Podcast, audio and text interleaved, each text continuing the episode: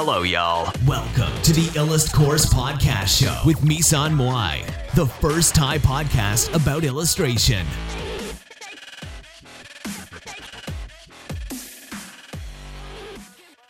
ก็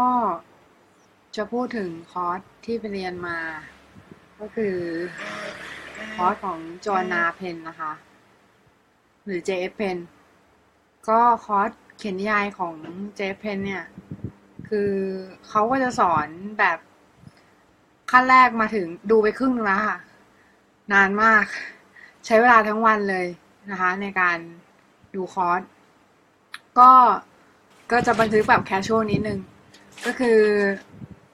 ส่วนส่วนแรกก็คือจะเป็นเรื่องของ mindset ในการในการเขียนนิยายก่อน เพราะว่าการเขียนนิยายเนี่ยมันเป็นโปรเจกต์ยาวอะค่ะ เขาบอกว่าคนส่วนมากเนี่ยมักจะกลัวที่จะเขียน แต่ว่าไม่คือกลัวที่จะเขียนมากกว่ากลัวที่จะเขียนเสร็จอะไรเงี้ย ก็คือเขาบอกว่าการที่เราเขียนนิยายเนี่ย มันเป็นถ้าเราเขียนจบหรือว่าเขียนนอนฟิกชันอะไรพวกนี้นะคะ ถ้าเราเขียนจบมันเป็นรางวัลของเราอยู่แล้ว คือเหมือนกับว่าณณตอนที่เราทำอะ มันเป็นรางวัลอยู่แล้ว ของในตัวมัน อันนี้เป็นคำพูดที่เราชอบมากเลยนะ ก็คือเหมือนกับว่า เขาบอกว่า คือแค่คุณทำอะ แค่คุณทำมันออกมาแล้วคุณทำมันให้เสร็จเนี่ย แค่ต่อแค่น้ำโมเมนต์นั้นน่ะการเขียนเนี่ย มันก็เป็นรางวัลในตัวมันเองอยู่แล้ว คือคุณไม่ต้องแบบได้รับชื่อเสียงหรือว่าคุณไม่ต้องอ่านไม่ต้องได้รับรายได้หรืออะไรเงี้ยหรอก แต่ว่าคุณเท่ากับว่าคุณได้สกิลหรือทักษะมาใหม่หนึ่งทักษะ แล้วคุณก็ใช้มันไปได้ตลอดชีวิต เล่มเล่มต่อไปเนี่ยเล่มต่อไปของคุณอาจจะดีขึ้นอะไรเงี้ยนะคะเขาก็พูดประมาณเนี้ยนะคะ ทีนี้เนี่ยเขาก็บอกอีกบอกว่า introduction introduction แล้วก็เขาก็จะมีคอร์สคอร์สของเขาก็จะค่อนข้างละเอียดอะค่ะ คือเหมือนกับว่าจะมีเอกสารอะไรเงี้ยให้ดาวน์โหลดอะไรเงี้ยนะคะ แล้วก็จะพูดถึงเรื่องของ story structure อะไรเงี้ยนะคะ ก็คือมี เรื่องแบบไหนแบบไหนบ้างอะไรพวกนี้มีเรื่องพวก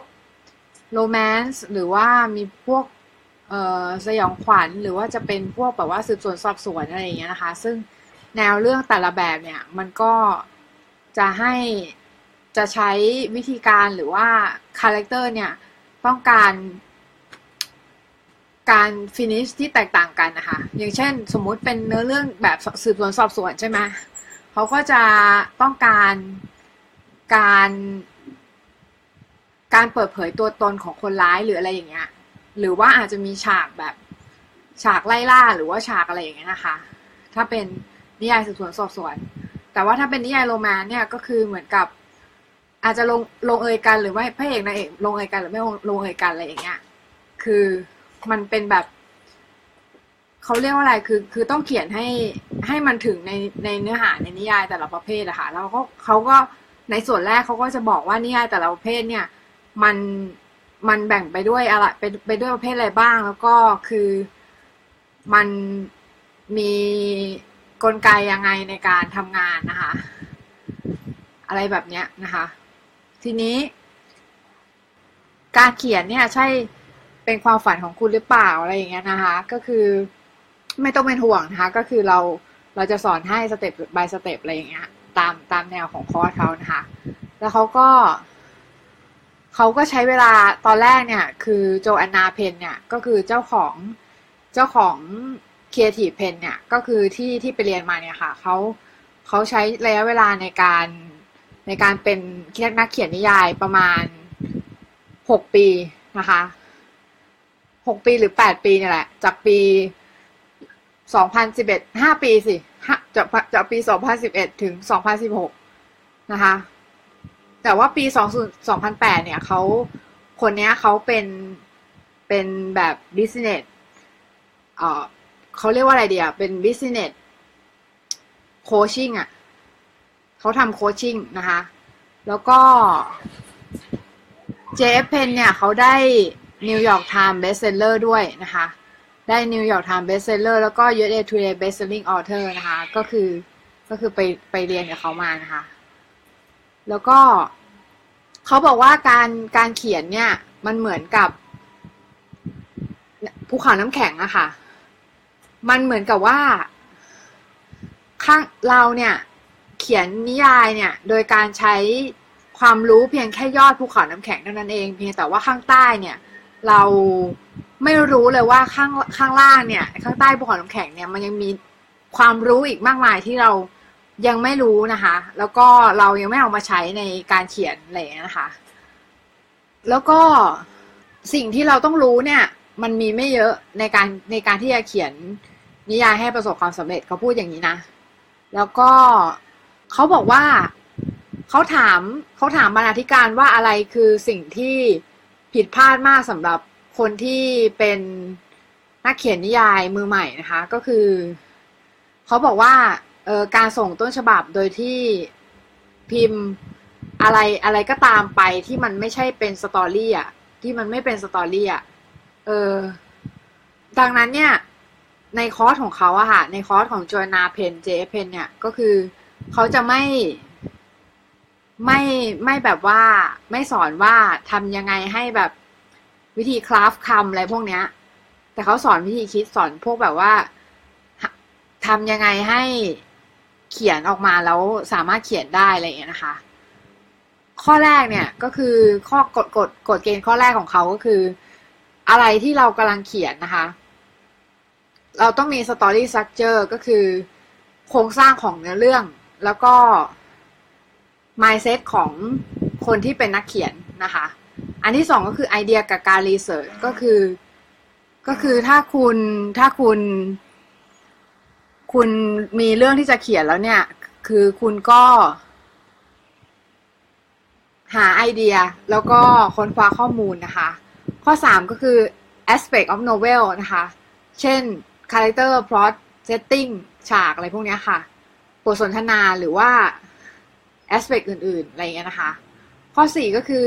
writing หรือการเขียนหรือการ editing นะคะ ก็คือการเขียน first draft การเขียนแบบโครงร่างโครงร่างแรก การการอีดิทแล้วก็การปลดเอ่อ productivity อะค่ะ ก็คือเหมือนกับขั้นตอนในการเขียนของเราอะไรอย่างเงี้ยนะคะแล้วก็สเต็ปสุดท้ายก็คือ publishing option ก็คือเอ่อ option ในการตีพิมพ์ ก็จะมีอะไรพิมพ์เองหรือเปล่าหรือว่า ตีพิมพ์โดยใช้ e-book อะไรแบบนี้นะคะ แบบพวก Amazon Kindle อะไรพวกเนี้ย หรือว่าพิมพ์หนังสือเองอะไรเงี้ยนะคะ หรือว่าพิมพ์ภาษาพิมพ์อะไรเงี้ย แล้วแต่นะคะ แล้วก็ writing writing plan ก็คือการแผนการในการเขียนนะคะ แล้วก็ อันต่อไปนะคะ อันต่อไปเดี๋ยวขอเปิดแป๊บหนึ่งนะคะ ขอเปิด ขอเปิดสไลด์ขอแป๊บหนึ่งนิดนึงนะคะรอรอแป๊บรอแป๊บเอ่ออันอันต่อไปอันที่สองอันที่สองก็คือเราเขียนอะไรนะคะ เราเขียนอะไร ไอเราเขียนอะไรเนี่ยก็คือเขาก็จะเขาก็จะ พูดเกี่ยวกับว่าประเภทของนิยายที่เราจะเขียนอะ่ะ มันเป็นนิยายอะไรอะไรอย่างเงี้ยนะคะ เขาก็บอกว่า มีประเภทแรกคือ flat fiction ก็คือตั้งแต่ใต้ภายใต้ห้าร้อยคำขึ้นไปอะค่ะพันห้าร้อยคำขึ้นไป ข้อสองคือ short story หรือเรื่องสั้นก็คือเจ็ดพันคำเจ็ดพันคำลงมานะคะ อันที่สามคือ novella เพิ่งเคยได้ยินนี่แหละ novella นะคะ novella ก็คือหมื่นเจ็ดพันคำถึงสี่หมื่นคำขึ้นไปนะคะโนเวล่าเนี่ยจะเขียนจบกว่าโนเวลเร็วมากนะคะก็คือเหมือนกับว่า คุณสามารถเขียนจบได้เร็ว แต่ว่ามันมันก็ต้องแลกมาด้วยด้วยความต้องแปลนนิ่งดีๆอะคะ่ะ ต้องวางแผนดีๆ ราะว่าโนเวล่าเนี่ย คือมันสั้นกว่า มันก็เลยมีมันก็เลยจะพันนามากไม่ได้นะคะมันหมื่นเจ็ดคำถึงสี่หมื่นคำแต่มันก็ไม่ไม่น้อยนะ ไม่น้อยนะคะ ถ้าโนเวลเนี่ยก็คือหรือนิยายเนี่ยก็คือสี่หมื่นคำขึ้นไป ขึ้นอยู่กับเจงเรหรือว่าประเภทหมวดหมู่ของนิยายนั้นๆนะคะ อย่างเช่นโรแมนต์เนี่ย อาจจะถึงห้าห้าสิบถึงหกสิบ หกสิบเคก็คือหกหมื่นหกหมื่นคำนะคะ หรือว่าทิวเลอร์เนี่ยประมาณหกหมื่นถึงเก้าหมื่นคำอีพิกแฟนตาซีอาจจะร้อยยี่สิบคำขึ้นไป เอ้ยร้อยเอ้ยแสนสองคำขึ้นไปนะคะแสนสองพันคำขึ้นไป ก็เริ่มจากไอเดียนะคะ เขาบอกว่าให้เริ่มจากไอเดียก็คือ เราสมมุติเราไปเขาเขาเล่าให้ฟังมันมีเรื่องหนึ่งที่น่าสนใจมากคือเขาไปพิพิธภัณฑ์นะคะ เขาไปพิพิธภัณฑ์พิพิธภัณฑ์หนึ่งแล้วเขาเออบิติสอะไรเนี่ยบิติสอะไรมิวเซียมสักอย่างเนี่ยนะคะ ชื่อเป็นเป็นพิพิธภัณฑ์เกี่ยวกับเหมือนกับว่า พวกแบบศพอะคือรวมศพอะรวมศพของมนุษย์หรืออะไรอย่างเงี้ย หรือหรือแบบคือมันเหมือนแบบอนาโตมิคอลแบบว่า พิพิธภัณฑ์อะนึกออกปะของของอังกฤษเขาอะค่ะ คือจำไม่ได้แล้วว่าชื่อพิพิธภัณฑ์อะไร แต่ว่าเขาบอกว่าพอเขาไปถึงในพิพิธภัณฑ์นั้นเนี่ยเขารู้สึกเลยว่ามีอะไรบางอย่างแปลกๆเกิดขึ้นกับความรู้สึกเขาเขารู้สึกเหมือนกับว่า มันรู้สึกประหลาดมากแบบความรู้สึกที่ประหลาดมาก แล้วเขาก็จดความรู้สึกนั้นลงในสมุดแล้วเขาก็เอาไปเขียนในนิยายเขาอะค่ะ แล้วเขาก็ไปหาต่อไปค้นค้นคว้าต่ออะไรเงี้ย ก็ไปค้นคว้าเอาไอเดียเนี้ยไปค้นคว้าไปเดเวล็อปต่อให้มันเป็นนิยายเรื่องเต็มนะคะ แล้วก็ถ้าตัดสินใจแล้วเนี่ยว่าจะเขียนหนังสือถึงเจ็ดหมื่นคำเนี่ย ก็คือเราต้องเราต้อง work out แล้วก็คือเราต้องแบบทำงานแล้วอะแล้วก็คิดคิดว่ามี scene กี่ scene ที่เราจะต้องทำแล้วก็ค้นหาไอเดียแล้วก็เติมเต็มตรงสุดตรงจุดนั้นนะคะ แล้วก็ ประเภทของประเภทของนิยายมีอยู่สามแบบก็คือ stand alone ก็คือ stand alone ก็คือเป็นแบบ story กับ character arc หรือว่า character arc เนี่ย มันคือสมมุติเออมันเหมือนตัวละครใน Tale of Phantasia Tale of Abyss ไม่ใช่ Tale of Tale of Phantasia Tale of Abyss นะคะ ที่ชื่อว่า Luke Luke เนี่ยเป็น character ที่ตอนแรก ๆ เนี่ยมัน มันมันเกรียนมากนะคะ เกรียนแบบว่าเกรียนมากแล้วทีนี้คือ มันเจอจุดเปลี่ยนของชีวิตอะค่ะ คือแล้วมันก็เลยเปลี่ยนไปเป็นอีกคนหนึ่งก็คือเขาเรียกว่า character arc ก็คือเหมือนกับว่า จุดที่ทำให้ character เนี่ย มันเปลี่ยนไปเป็นอีกคนหนึ่งหรือว่าอาจจะเจอหายนะ หรือไม่ก็ตายไปเลยอะไรเงี้ยนะคะ character arc นะคะ ก็คือถ้าเป็น stand alone เนี่ย ตัวตัวจบเนี่ย มันจะไม่จบแบบหลวมๆมามันจะจบแบบจบเลยอะไรเงี้ยนะคะ ก็คือเหมือนกับว่าจบถ้าเป็นถ้าเป็นในต่างประเทศเนี่ยก็เท่ากับพวก Gone พวก Gone Girl อะไรพวกเนี้ย Gone Girl ก็หนังพวกเอ่อหนัง Gone Gone Girl เนี่ย ก็คือมันก็จะเป็นจบแบบ stand alone ก็คือจบแบบแบบ จบเลยนะคะจบเลยไม่มีซีรีส์ต่ออะไรเงี้ยนะคะ แต่ทำซีรีส์ต่อก็ทำได้นะ แต่ว่าแต่ว่า Gone Gone Girl หรือว่าเขายกตัวอย่างมาสองอันก็คือ Gone Girl กับ Thorn Birds ค่ะนะอันที่สองคือซีรีส์ซีรีส์ก็คือในในแต่ละเล่มอะมันจะมี arc ของมันนะคะ arc ก็คือจุดหักนะคะแล้วก็พล็อตนะคะของมันแล้วก็มันก็ story เนี่ย มันก็ดำเนินไปนะคะ แล้วก็ ไปตามสถานที่แล้วก็มีสถานที่ต่างๆอะไรเงี้ยโผล่ขึ้นมาเรื่อยๆ นะคะ ใหม่ๆอะไรเงี้ย อย่างเช่น กรณีของ Agatha Christie เรื่อง Poirot นะคะ แล้วก็ Harry Potter นะคะ ก็จะเป็นกรณีของซีรีส์ แต่ว่าซีรีส์เนี่ยมันก็มีมีจุดจบนะคะของของมันนะคะ แต่ว่ามันจะมี serial อีก serial ก็คือ เหมือน Game of Thrones อะไรพวกเนี้ย Game of Thrones ก็คือใช้ในทีวีมากกว่ามากกว่าในในหนังนะคะ ก็คือ มันก็จะวางฉากจบเนี่ย ให้มันแบบมันหมิ่นหมิ่นอะเหมือนแบบเหมือนมันจะมัน เอ้ยมันโหอยากรู้ต่ออะไรเงี้ยคืออยากรู้เรื่องต่ออะแต่มันไม่มันมันอิบเอาไว้มันไม่ยอมมันไม่ยอมแบบบอกในเรื่องมาทั้งหมดนะคะทำให้คนเราเนี่ยอยากอยากรู้นะคะ ใช้ในทีวีซีรีส์นะคะ ก็เหมือนกับ มีของ Charles Dickens นะคะเรื่องเรื่อง Pick Pickwick Papers Beecher Stowe แล้วก็ Uncle Tom Tom's Cabin ที่เป็นเรื่อง serial นะคะแล้วก็ถ้าเป็นในปัจจุบันก็จะเป็น Game of Thrones นะคะแล้วก็เขาถาเขาก็พูดถึงเรื่องเกี่ยวว่า เขียนในสิ่งที่หัวใจเราอยากเขียน หรือกับ vs นะคะ เขียนในสิ่งที่มันมีตลาดอะไรเงี้ยคือเราควรจะเขียนแบบไหนอะไรเงี้ยนะคะ ขั้นแรกก็คือเรามีแบบ burning design เลย burning desire หรือว่าความปรารถนาที่แรงกล้ามากนะคะ ที่จะบอกเนื้อเรื่องนี้กับทุกคนนะคะ แล้วคุณเนี่ยไม่รู้ว่าจะบอกอะไร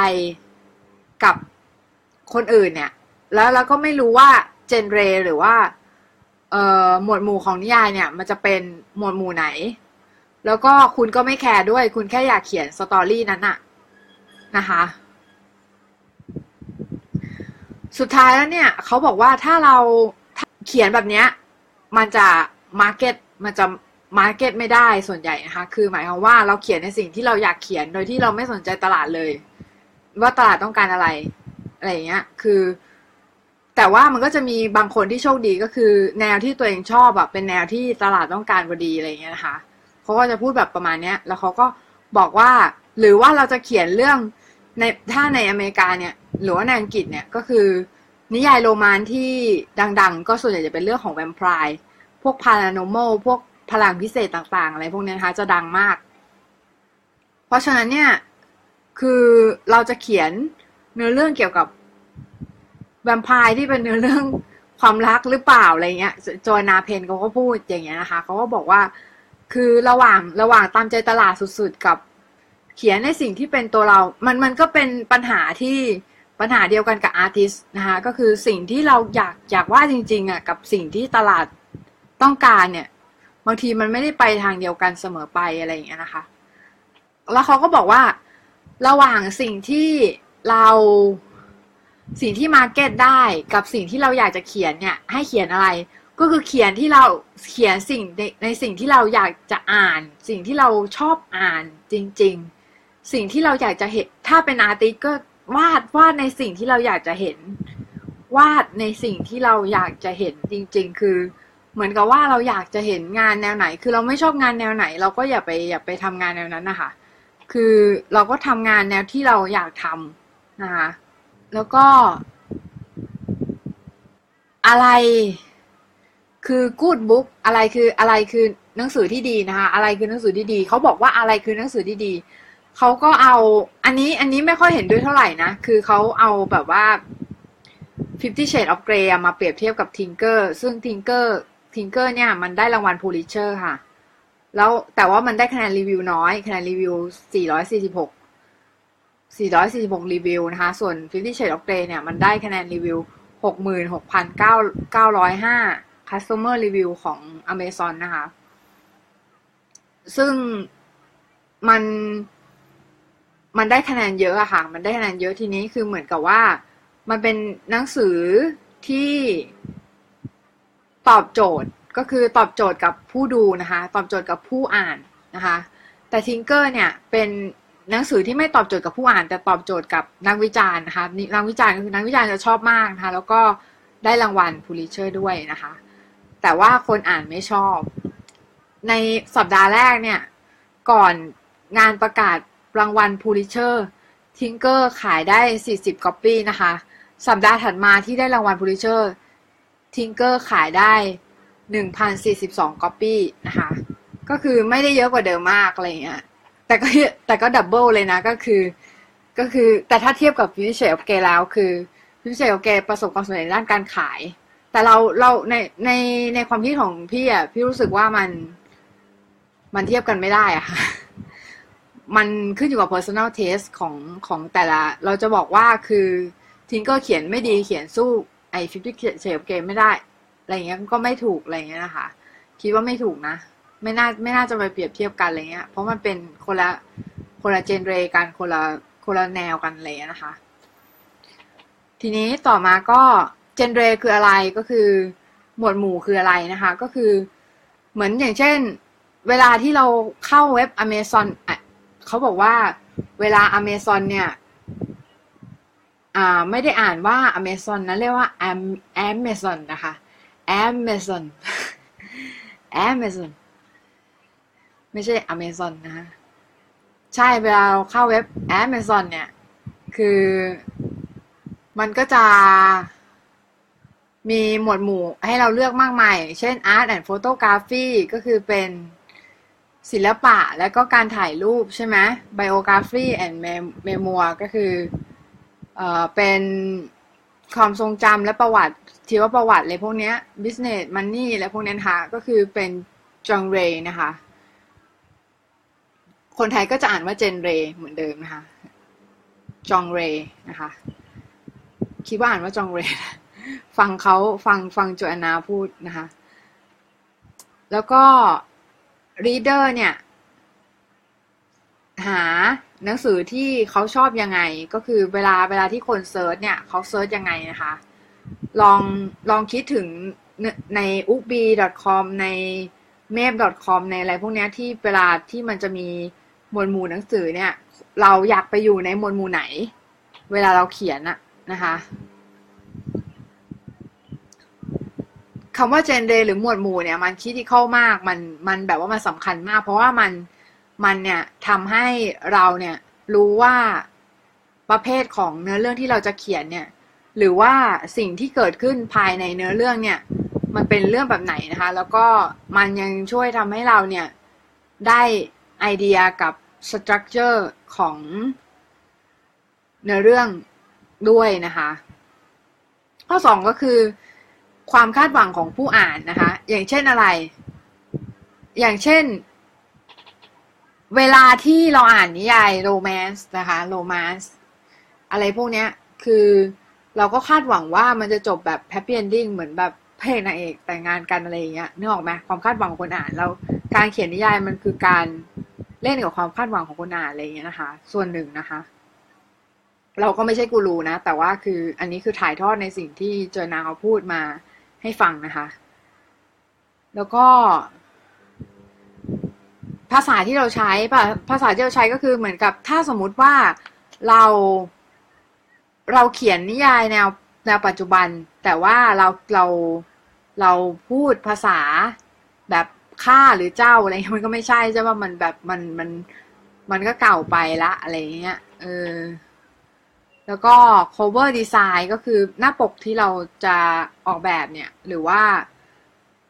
สารพิมพ์ที่เราจะเลือกเนี่ย มันจะเป็นสารพิมพ์ไหนนะคะ แล้วก็ marketing angle นะคะ ก็คือมุมมองในการตลาดก็คือ หนังสือนั้นจะจะขายได้มากน้อยเพียงใดนะคะ ก็คือเราเนี่ยแคร์หรือเปล่าในการในการขายหนังสือหลังจากนั้นเนี่ยนะคะ ในตลาดของ USA ในในตลาดเมืองไทยก็น่าจะเป็นคล้ายๆกันนะคะ ก็คือของ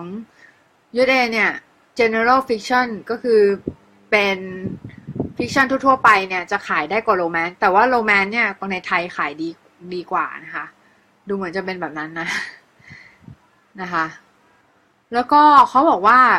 ให้ respect reader ค่ะ respect generate trope ก็คือเหมือนกับให้ให้ความเคารพกับคนอ่านอะให้ความเคารพกับมวดหมู่ที่เราเขียน ก็คือถ้าคุณเขียนหนังสือนิยายสอบสวนสืบสวนสอบสวนเนี่ย คนเขาไม่เขาไม่ได้หวังว่าจะอ่านแบบพวกแบบ slow pace slide of life อะไรพวกแบบเอ่ออะไรอะเหมือนแบบ ชีวิตแบบง่ายๆ สบายๆ อะไรในนั้นเนี่ยปะคือเขาต้องการความตื่นเต้นอะไรเงี้ยนะคะ คืออย่าอย่าไปแบบโทรอะไร อย่าไปพยายามใส่สิ่งเหล่านั้นให้ให้กับนิยายที่มันไม่ใช่เจนเรนั้นนะคะเขาก็บอกงี้ แล้วเขาก็บอกว่า เออถ้าคนเขียนคนอ่านโรแมนต์เนี่ยเขาอยากได้จบแฮปปี้เขาอยากจะได้จบแบบมีความสุขอะไรเงี้ย ก็คือแบบเพศนางเอกอยู่ด้วยกันอะไรอย่างเงี้ยนะคะ หรือไม่ก็ถ้า มันก็อาจจะแบบถ้ามันไม่ได้อยู่ด้วยกันเนี่ย ก็มันก็ต้องจบแบบอย่างเช่นยกตัวอย่างแบบคู่กรรมอะไรเงี้ยคู่กรรมก็คือถ้ามันไม่จบแบบแบบแบบนั้นก็คืออย่างเช่นคู่คู่กรรมก็โกบริตายนะอันนี้คงไม่สปอยใครนะคงรู้กันหมดแล้วว่าโกบริตาย ก็คือ มันก็จบแบบเฉลยอะจบแบบเฉลยว่าเออโอเค ทั้งสองคนรักกันอะไรเงี้ย คือประมาณเนี้ยค่ะ แล้วก็คนที่อ่านแนวแบบภาษาสวยอะภาษาสวยเขาก็เขาก็ ต้องการอ่านภาษาสวยๆเขาไม่ต้องการแบบอย่าโยนฉากฉากต่อสู้ไปให้เขาอะไรอย่างเงี้ยนึกออกว่าเออ ก็คือก็คือเขาก็สอนแบบเนี้ยนะคะ ก็สอนดีนะเออ แล้วก็ deliver on promise to reader นะคะ ก็คือ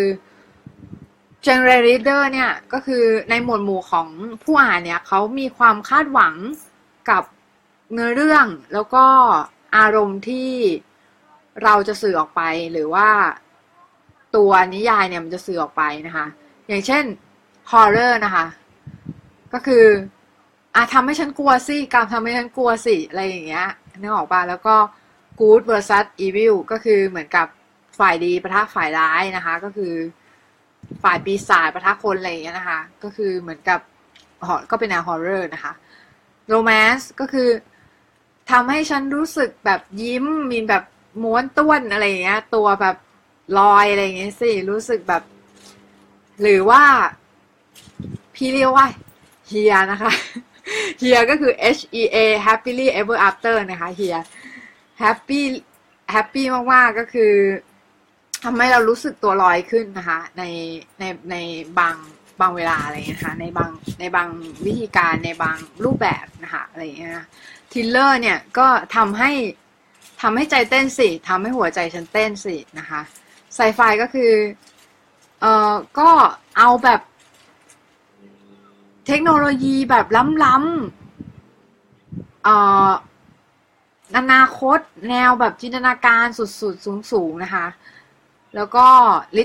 literary แนว literary ก็คือเป็นแนวแบบภาษาสวย ภาษาแบบสลัดสลวยอะไรเงี้ยนะคะ ก็คือเนี่ยอันนี้ก็คือจะเน้นเน้นการ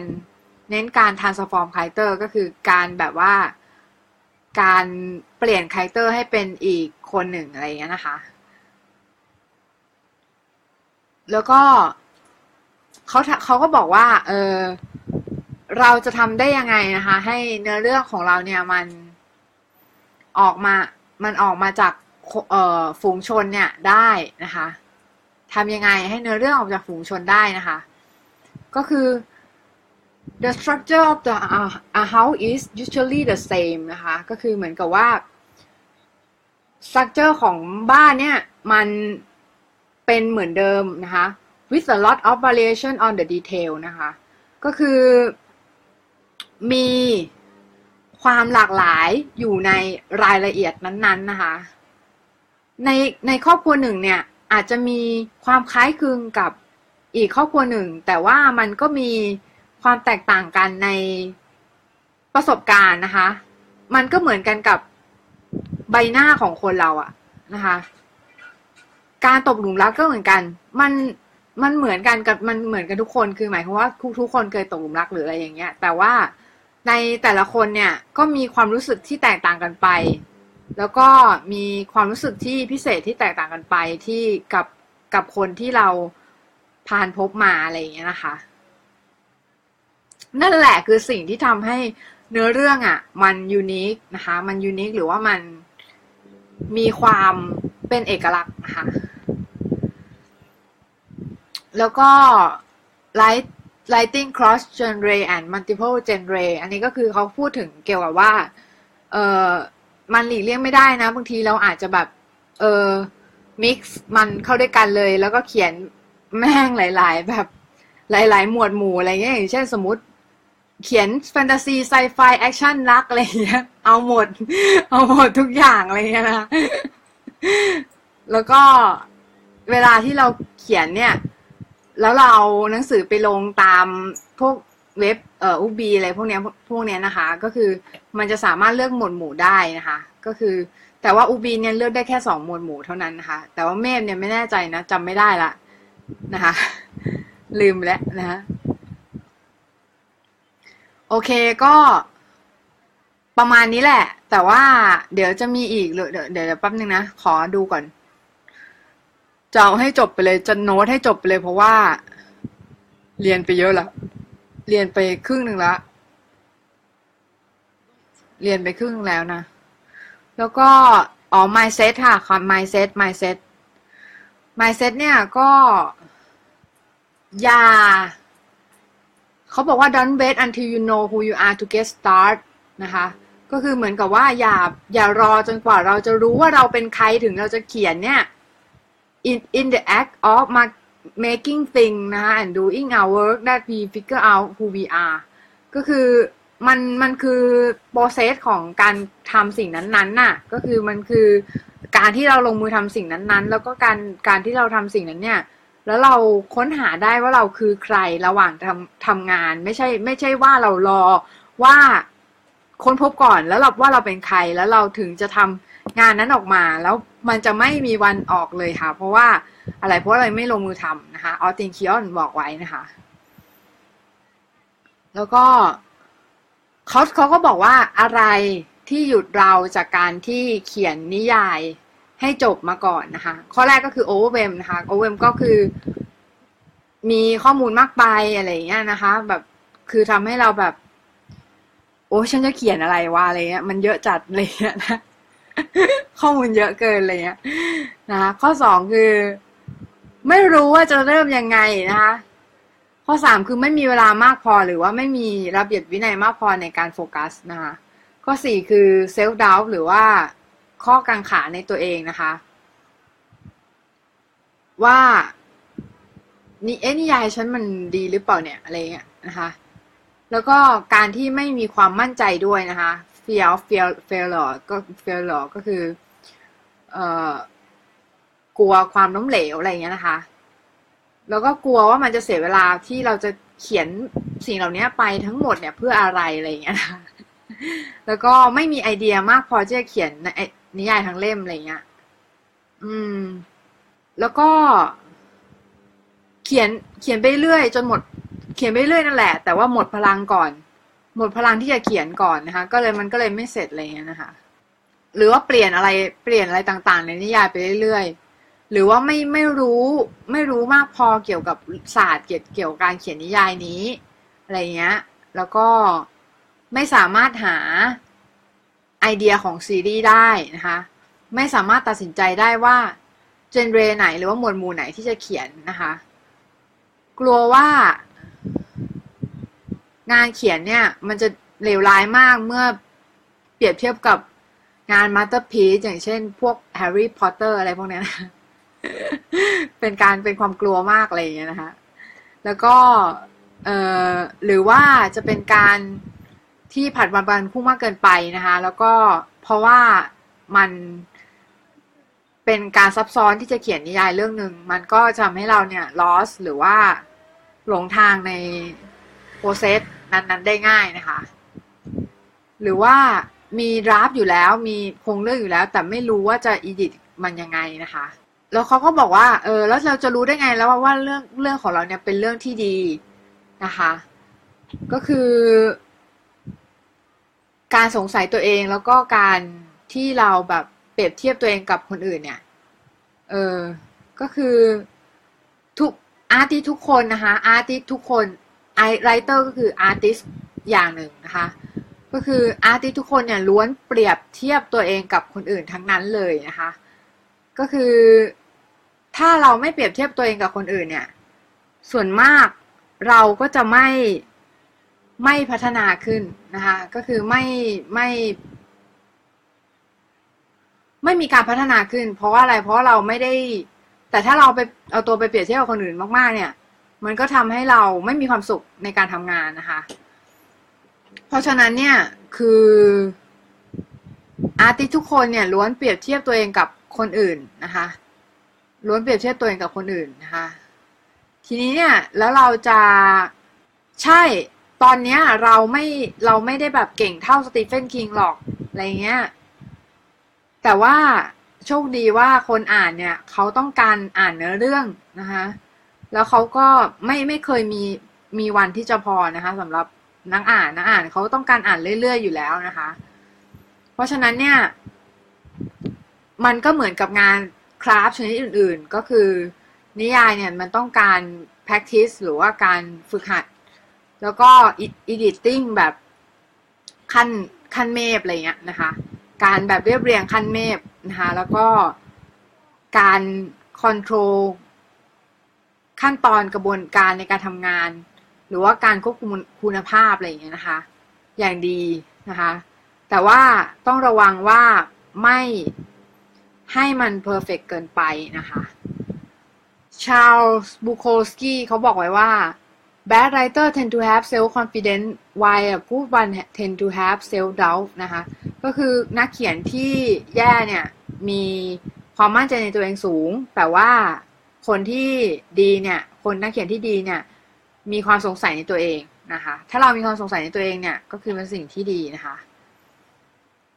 แล้วก็สตีเฟนคิงบอกว่า talent is cheaper than table so what separates the talent individual from the successful one is a lot of hard work นะก็คือเหมือนกับ talent เนี่ยมันถูกกว่าเกลืออีก เกลือโต๊ะอีก เออ นั่นแหละ ไม่ใช่เทเกลือโต๊ะสิ เกลือ เกลือ เกลือ เกลือบ้านอะเกลือ เกลือเครื่องปรุงอะไม่ใช่เกลือโต๊ะนะ เราก็แหมผูกแปลซะตรงตัว เกลือ เกลือแกงอะเออ นะ แล้วก็อะไรที่แบ่งแยกระหว่างสิ่งที่คนที่ประสบความสำเร็จเนี่ย คนที่ทาเลนต์หรือว่าคนที่มีความสามารถกับ fear of judgment and self censorship ก็คือเหมือนกับว่า กลัวคนที่เขียนเนี่ยคือมักจะกลัวกลัวว่ากลัวการถูกตัดสินนะคะแล้วก็กลัวว่าคนจะรู้รู้รู้ใน เรื่องของเรามากเกินไปหรืออะไรอย่างเงี้ย หรือว่าอาจจะแบบกลัวในกลัวในเรื่องที่มันมันเป็นเรื่องที่เป็นพื้นฐานของเบสิกของคนคนทั่วไปอะนะก็คืออย่างเช่น คนทั่วไปสมมุติเขียนนิยายแบบพิเศษออฟเกย์อะไรพวกเนี้ยพวกแบบว่าerotic นิดๆอะไรเงี้ยหรือว่าคนเขียนนิยาย erotic เนี่ย ก็คือต้องเขียน under pseudonym หรือว่าเขียนภายใต้ ชื่อที่เป็นชื่อปลอมอะค่ะ เพราะว่าเขาไม่สามารถใช้ชื่อชื่อชื่อจริง ๆ ออกออกออกไปเขียนได้ เพราะว่ามัน มันดูไม่โอเคอะไรเงี้ย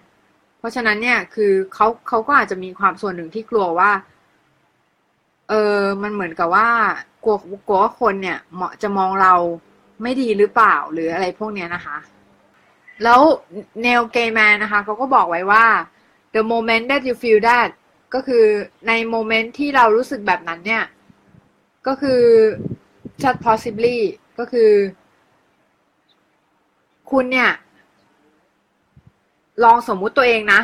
just possibly ก็คือ you just possibly you walking down the street ก็คือจะสมมุติตัวเองนะว่า คือคุณเนี่ยเดินลงไปบนถนนเนี่ย แล้วคุณเปลือยเลยนะ แล้วคุณแบบว่า exposing too much of your heart ก็คือ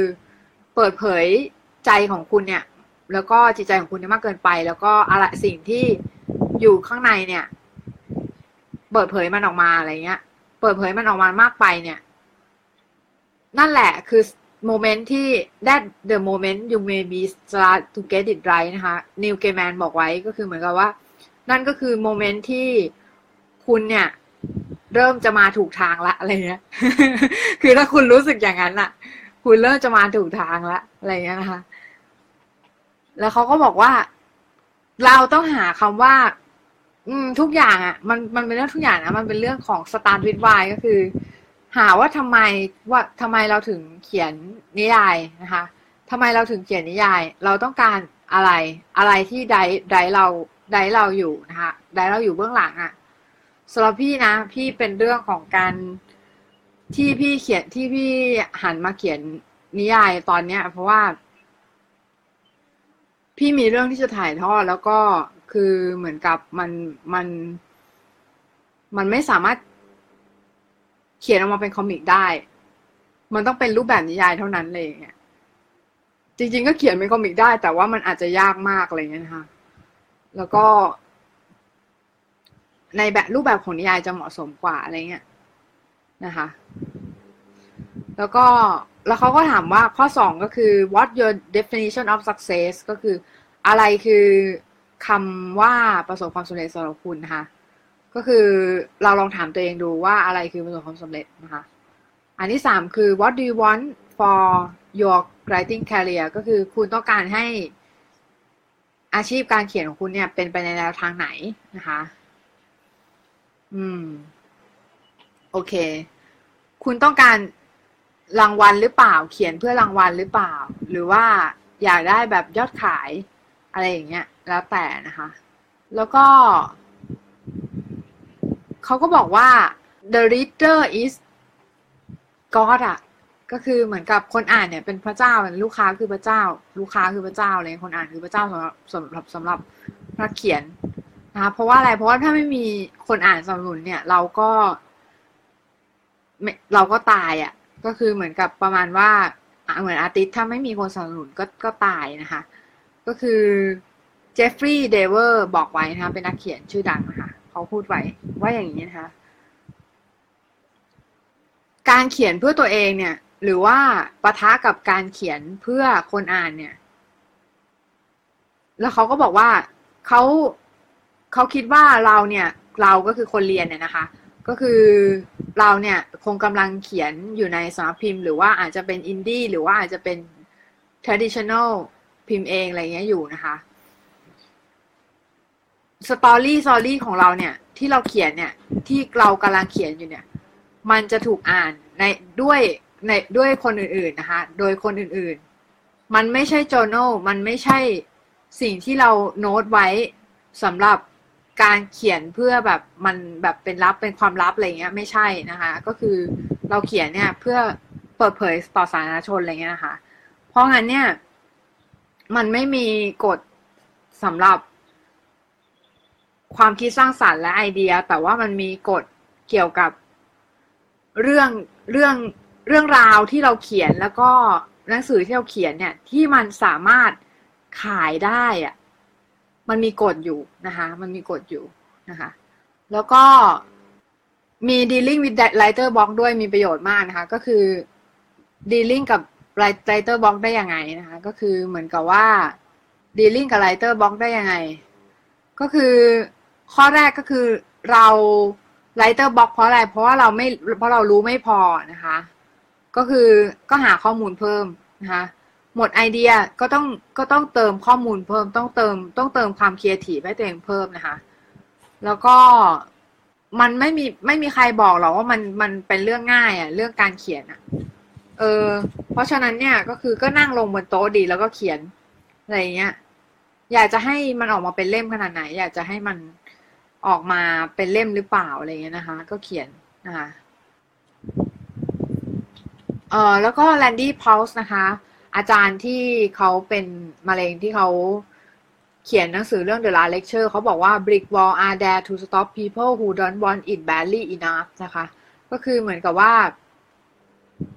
กำแพงเนี่ยกำแพงอิฐเนี่ย มันอยู่ตรงนั้นเพื่อจะหยุดคนที่ไม่ได้ต้องการสิ่งนี้มากพอนะคะ สุดท้ายแล้วเขาก็บอกว่า ถ้ารู้สึก overwhelm รู้สึกแบบรู้สึกแบบมันเยอะไปอะไรเงี้ย เราก็จำไว้ว่าจำไว้ตั้งแต่ตอนแรกที่เราพูดกันไว้ว่า การเขียนนิยายเนี่ย มันเหมือนกับ tip of iceberg ก็คือ ยอดของภูเขาน้ำแข็งเท่านั้นนะคะ คือมันมีแบบสิ่งที่อยู่ภายใต้ข้างล่าง ข้างล่างที่อยู่ข้างที่อยู่ภายใต้น้ำอะ ที่เรามองไม่เห็นอะ อีกส่วนนั้นมีเยอะนะคะ เพราะฉะนั้นเนี่ยเรา keep ก็คือ keep โฟกัสในส่วนที่เราโฟกัสในส่วนที่เราสามารถทำได้ เหมือนกับ art อะ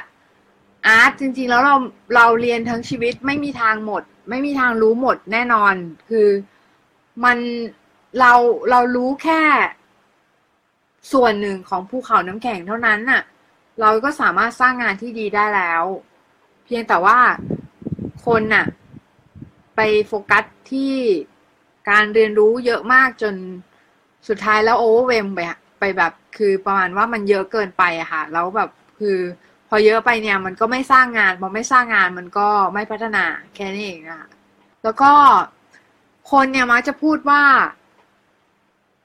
motivation doesn't last ก็คือ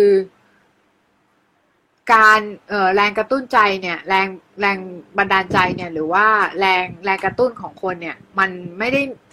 ไม่ได้อยู่อยู่ตลอดไปอะค่ะ well neither does bathing ก็คือการอาบน้ำก็เหมือนกันแหละ ก็คือ that's why we recommend it daily ก็คือ นั่นคือทำไมทำไมคือเหตุผลที่เราต้องทำมันทุกวันนะคะ Zig Ziglar บอกไว้ Zig Ziglar คือนักเขียนนักขายที่ประสบความสำเร็จมากนะคะ คนหนึ่งนะคะก็ เดี๋ยวไลฟ์จบแค่นี้ก่อน เมื่อยปากมาก ไปก่อนนะ